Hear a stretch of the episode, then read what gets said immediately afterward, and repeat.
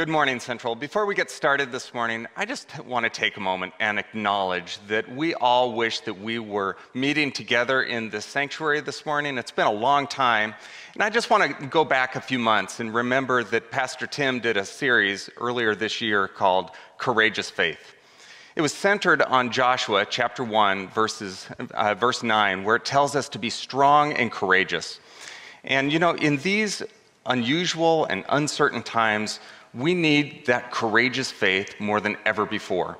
And you know what? The elders need that courageous faith, and we need your prayers as we seek God's will for the direction of this church. We are seeking wisdom on, how to get back together, when to do it, how to do it. And we know that there are many strange things happening in this world. Many of these things are confusing and even scary, some of them. But we recognize that God has placed you, God has placed Central Christian Church right here in San Jose at this time.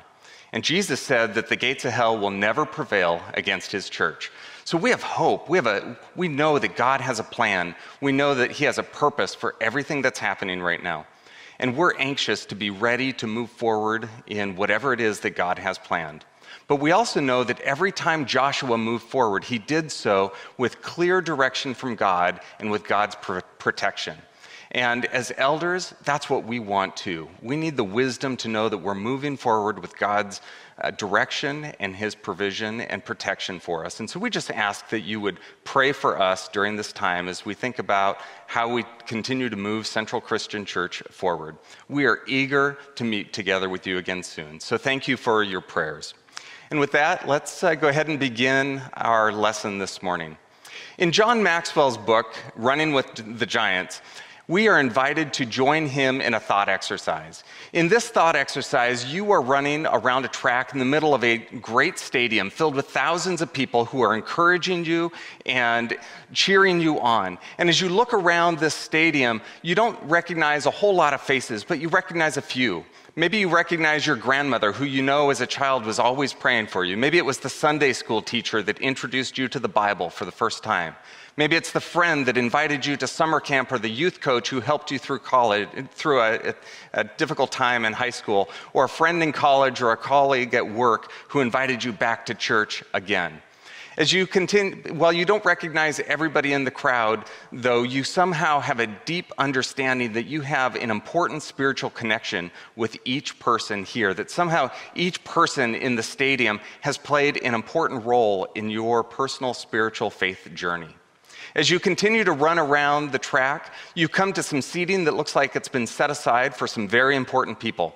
And the people that are sitting there are old and stately. They look like they've just walked out of the pages of your picture Bible book that you had as a child. But before you can think much more about it, one of them gets up, hurries down the stairs, and settles into a comfortable jog beside you, and turns to you and begins to share an important biblical truth. This is John Maxwell's uh, thought exercise, and it's centered around Hebrews chapter 12, verse 1, where it says, Therefore, since we are surrounded by such a great cloud of witnesses, let us throw off everything that hinders and the sin that so easily entangles, and let us run with perseverance the race marked out for us. And John Maxwell's, uh, in John Maxwell's thought exercise, we are running our race around the track in this stadium. And the stadium is filled with the great cloud of witnesses, of people who have run their personal faith journey ahead of us and finished uh, their race. And John Maxwell wonders what if the giants of our faith could come down and run a single lap with us? What spiritual truths, what biblical truths might they share with us? And that's what this series has been about. And we've been running with some incredible giants. In this series so far, we've, we've listened to Abraham, Isaiah, Samuel, Rahab, Mary, and last week we heard from Elisha. And as we continue to run around the track this morning, a beautiful young woman gets up from her seat, hurries down the stairs, and begins to gracefully run beside you. And before you can say anything, she turns to you and says, Be generous to others, because you never know how God might use your generosity to accomplish his purposes. Well, my name is Richard Rock, and I serve as one of the elders here at Central Christian Church. And if you're new with us this morning, welcome. We're so glad that you've chosen to join us. We are in week seven of our series, Running with the Giants. And if you've missed any of the previous uh, lessons, you can go back to our website at centralsj.org and catch up. But this morning, before we take another lap around the track, would you join me in prayer? And I just want to ask that God would make this a time of learning this morning as we dig into His Word. Well, Father God, we are so grateful for your word. Lord, thank you for the ways that you take care of us, the way that you teach us, the way that you bring us along. And Lord, this morning we want to learn more about who you are and what your plans for us are. And especially in the area of generosity, Lord, you are a generous God. You have done so much for us, including sending your son so that we could have eternal life. And Lord, you call us to look more and more like you. And so this morning, Lord, we ask that you would just open our hearts, open our minds, that you would remove distractions, anything that might get in the way of us understanding a little bit more about who you are and how we can grow to look more like you. Lord, we love you and we thank you. We ask these things in the name of your Son, Jesus. Amen. Well, this morning we are going to be running with Rebecca.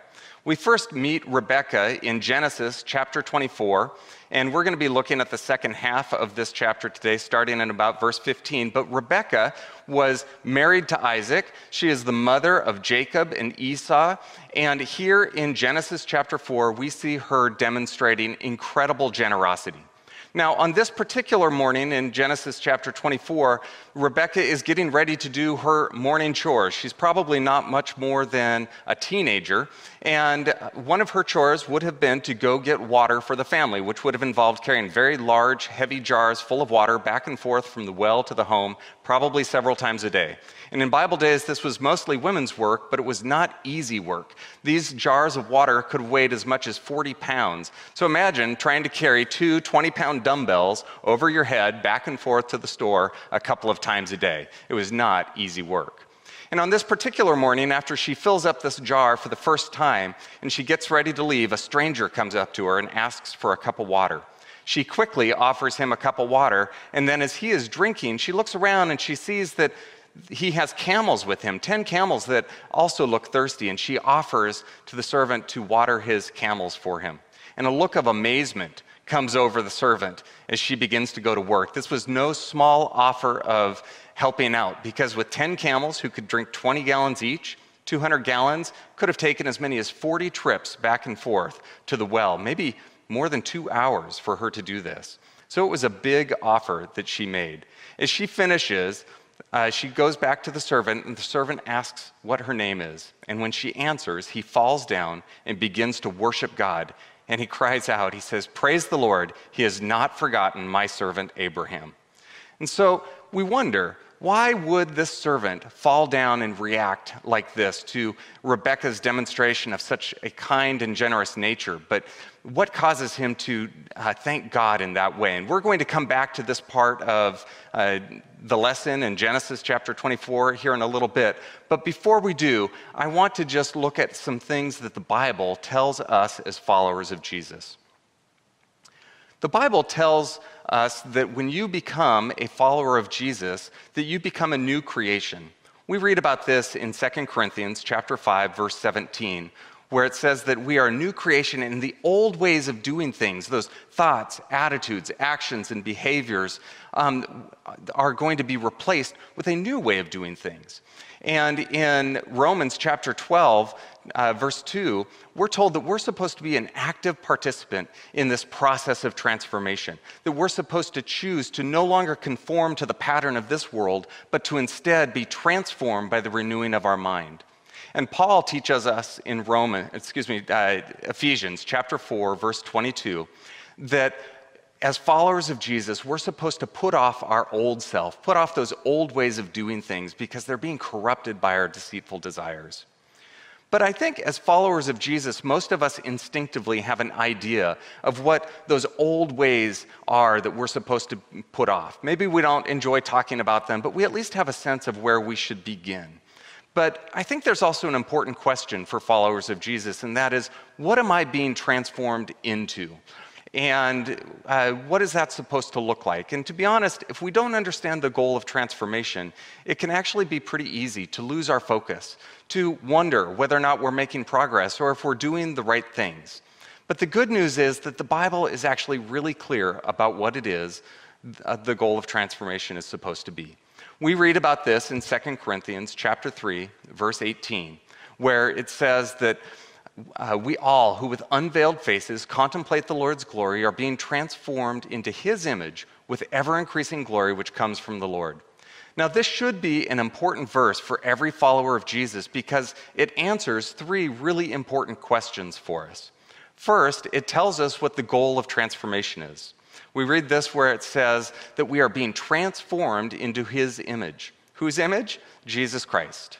You see, as followers of Jesus, as we grow and mature, we should look more and more like Jesus Christ. We should begin to think like him.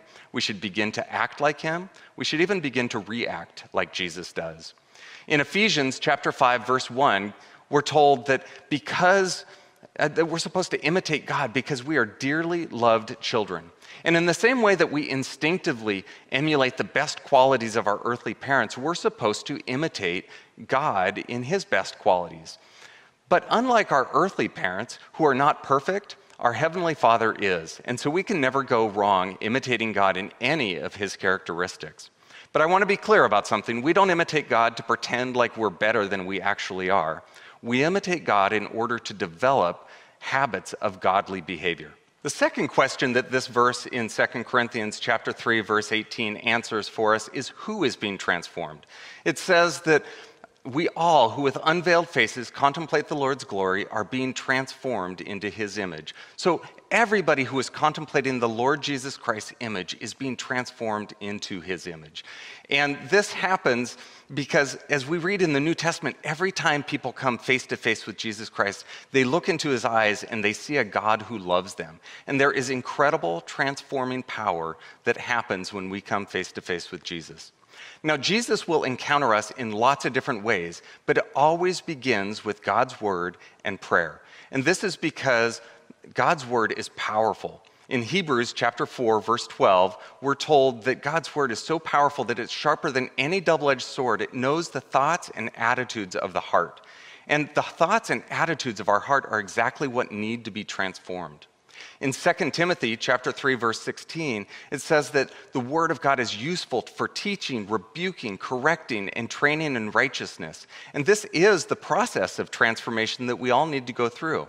And in Psalm chapter 139 verses 23 and 24, David calls out to God and he says, "God, search my heart Show me anything in my heart that might be offensive to you. Because David knows that he has blind spots in his life and he needs God, he needs the Word of God to reveal to him what needs to be transformed. The third thing that this verse in 2 Corinthians chapter 3 verse 18 answers for us is how we are transformed. We are transformed, it says, with ever increasing glory. This is another way of saying a little bit at a time. It doesn't happen all at once, it's going to happen over time. But be certain of this you should be experiencing growth in your life because healthy things grow. So we want to see growth in your spiritual life as well as a sign of a healthy spiritual life with Jesus. There's a way to measure your own personal spiritual growth, and that is to think about how and in what ways do your thoughts, attitudes, actions, and behaviors look like Jesus Christ? And how does that compare to where you were at a month ago or a year ago, or three years ago, or 10 years ago. You should see a pattern of growth in your life. Now, if you don't see a pattern of growth, you might be in a spiritual rut. And it's okay. Sometimes we end up in ruts, but it's not okay to stay in a rut. If you find yourself in a rut right now, you need to pray to God. You need to ask that He will help you get out of that. You need to establish an accountability partner with another believer who can help encourage you and motivate you and ask the hard questions to help keep moving you along. But you know, as we grow in our spiritual lives and our relationship with Jesus, we don't always grow in every area of our lives at the same pace either. There are lots of ways that we can grow to look like Jesus over time. In Galatians chapter 5 verse 22, we read about 9 of these in the section that talks about the characteristics of the fruit of the spirit. They include things like love, joy, peace, patience, kindness, goodness, faithfulness, gentleness, and self control. And you may find that at times you are growing maybe really quickly in areas of love and kindness, but you realize that you still have a ways to go in terms of growing in gentleness and uh, patience or self control. That's okay. we don't always grow all at once in every area at the same pace. It's sort of like that little puppy that has uh, big, big feet and floppy ears and sharp teeth and makes messes in the corner every now and again. With time, that puppy is going to mature into a big, gentle dog and uh, he's going to make a lot fewer messes too. And we're sort of like that in our growth. We grow up to look more and more like Jesus Christ. But you know, this list in Galatians chapter 5 verse 22 isn't an exhaustive list of the characteristics of God. There are other ways that we can grow to look like Jesus over time. And Rebecca demonstrates one of those other ways, one of those other characteristics of God. It's the uh, characteristic of generosity. We have a generous God. I mean, our God loves us so much that he sent his one and only son to die for us. He gave up his son for us. And we read about this in the most famous verse in the whole Bible, John 3:16, where it says, "For God so loved the world that he gave his one and only son, that whoever believes in him shall not perish but have eternal life." And you know, Jesus loved us so much that he actually willingly gave up his life so that we could have that eternal life. The Spirit gives us all sorts of peace and different types of uh, gifts. So, as we consider how our God is generous and we think about how it is that we can look more like Him, I just want to caution that we don't fall into a really common trap. And it's common for a lot of people to think that generosity is all about money, or even mostly about money. And that couldn't be further from the truth. I mean, think about it for a moment. God was generous with His Son, Jesus was generous with His position. The Spirit is generous with His power. And Rebecca was generous with her time and her energy. None of these things had anything to do with money. Now, money is a great way to express your generosity on occasion, but true generosity is really much more about our heart than it is dollars and cents. Paul talks about this in 2 Corinthians chapter 9 verse 7 when he teaches that God actually really cares about the condition of our heart. In fact, he says, "Whatever you've determined to give, do it cheerfully. Don't do it reluctantly. Don't do it under compulsion because it matters to God why we're giving. And Jesus talks about this more with his disciples in Luke chapter 21 when he's he and his disciples are sitting in church and they're watching people that are going by the offering plate and there's Jesus points out an old widow, poor widow that is putting two small pennies into the offering plate. And Jesus says, Do you see this old woman? He said, She's putting in more than all these other men who are writing big fat checks and $100 bills and transferring stock to the church because they're doing it for the wrong reasons. They're doing it as a show. She's got the right attitude and they don't. And you know, here at Central, we don't want your giving to ever be a show either. And that's one of the reasons that we have made the decision that it's Central, nobody knows what your tithes and offerings are except for our deacon of finance. We believe that that is something that is between you and God. And we trust that God's going to take care of you in this area of your life and your obedience to Him. But we also trust that God's going to take care of Central Christian Church just like He has for the last 81 years. But did you know that giving and generosity is something that you can grow in? It's actually a spiritual gift that in Romans chapter 12, verses 6 and 8, we see giving listed right alongside other spiritual gifts like serving and teaching and showing mercy and encouragement. And growing in any of these areas can be really exciting. But I've personally been on an incredible journey where God has taught me so much and He has transformed my thinking and my attitudes so much in the area of giving over the last 15 to 20 years. Now, I have to say, I started out in a pretty okay place because my parents raised me to tithe regularly. Tithing is uh, the practice of giving to God's church the first 10%. And God actually instituted the tithe in the Old Testament. And Jesus actually reiterates the importance of the tithe in the New Testament. And you can read about that in Luke chapter 11, verse 42, on your, on your own if you want to look at that more. But uh, Tithing is uh, something that I found easy to, be, to do, but when it came time to doing more than that, because the New Testament actually calls us to go above and beyond the tithe, to be more generous, that's where it got a little bit sticky for me. Because I understood the first 10%, that's God's. But the other 90%, I felt like that was mine, that I got to do with that whatever I wanted to do. But as God began to work on Michelle and me, as He started to call us to do more, it became a little bit of a battle. But it was about 12 years ago that Lon Hansen, who was one of our elders at the time, was giving an offering meditation on Malachi chapter 3, verse 10, where God says, Bring the whole tithe into the storehouse. See if I won't throw open the floodgates of heaven and pour out so much blessing that you won't have room enough for it all. And there's a principle here that I think God wants all of us to understand, and that is that the condition of our heart matters and how we approach being generous matters.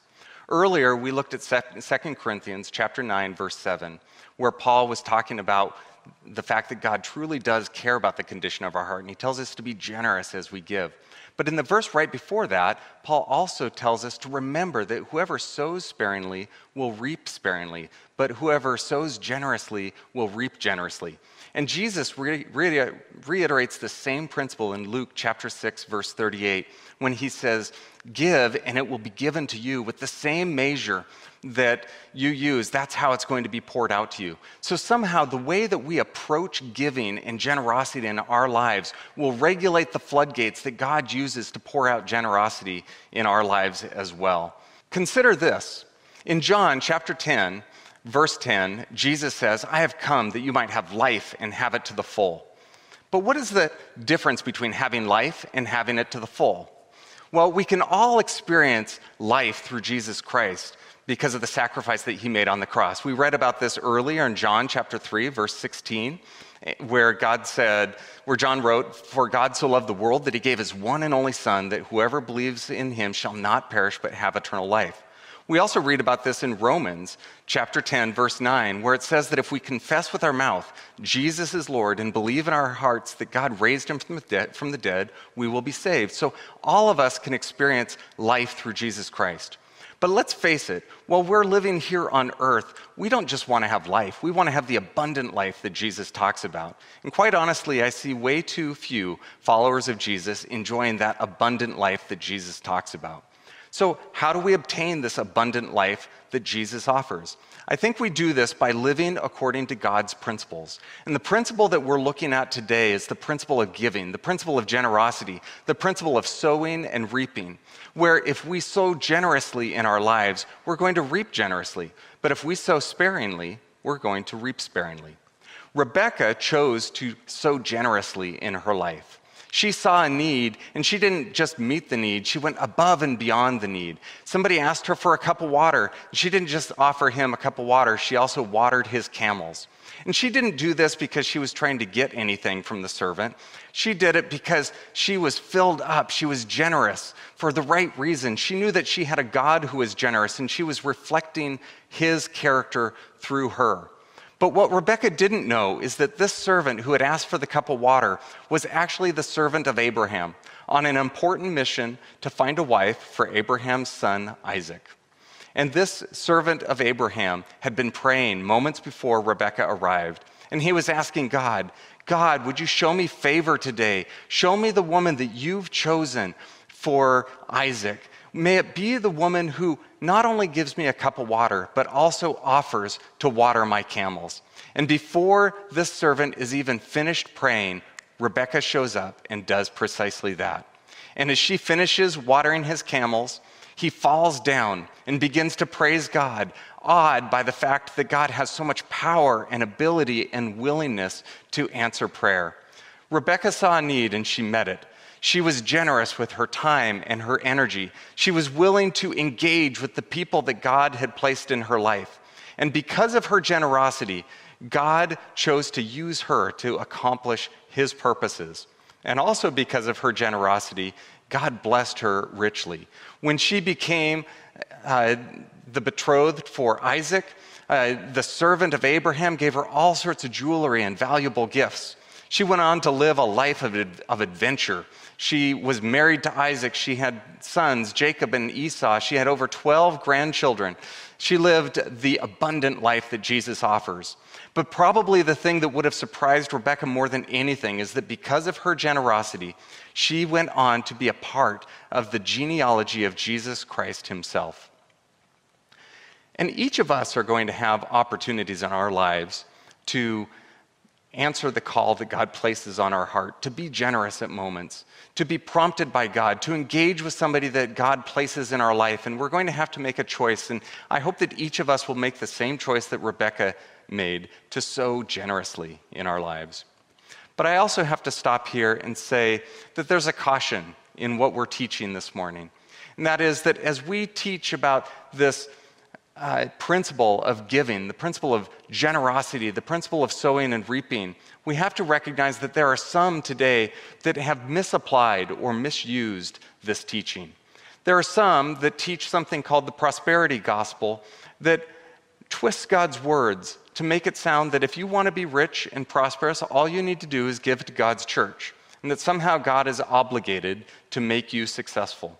And I want to be really clear that here at Central Christian Church, we reject those teachings. Our God is not some God that is a genie in a bottle that we call out on occasion to simply help us make ends meet or to get rich. No, we serve a God that cares for us, that is powerful, that He isn't something for us to use and abuse. He is a God that we are to grow and reflect in.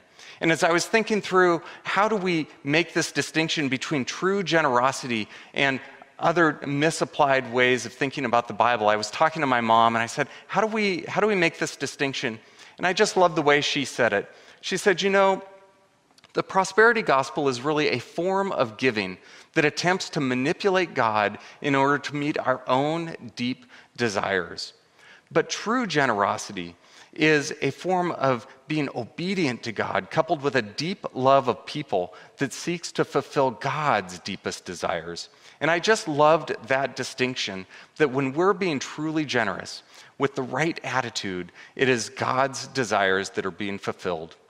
Now, if you're concerned that maybe you don't have the right motivations for your giving, that's okay. Because honestly, none of us start out with right motivations in every area of our life.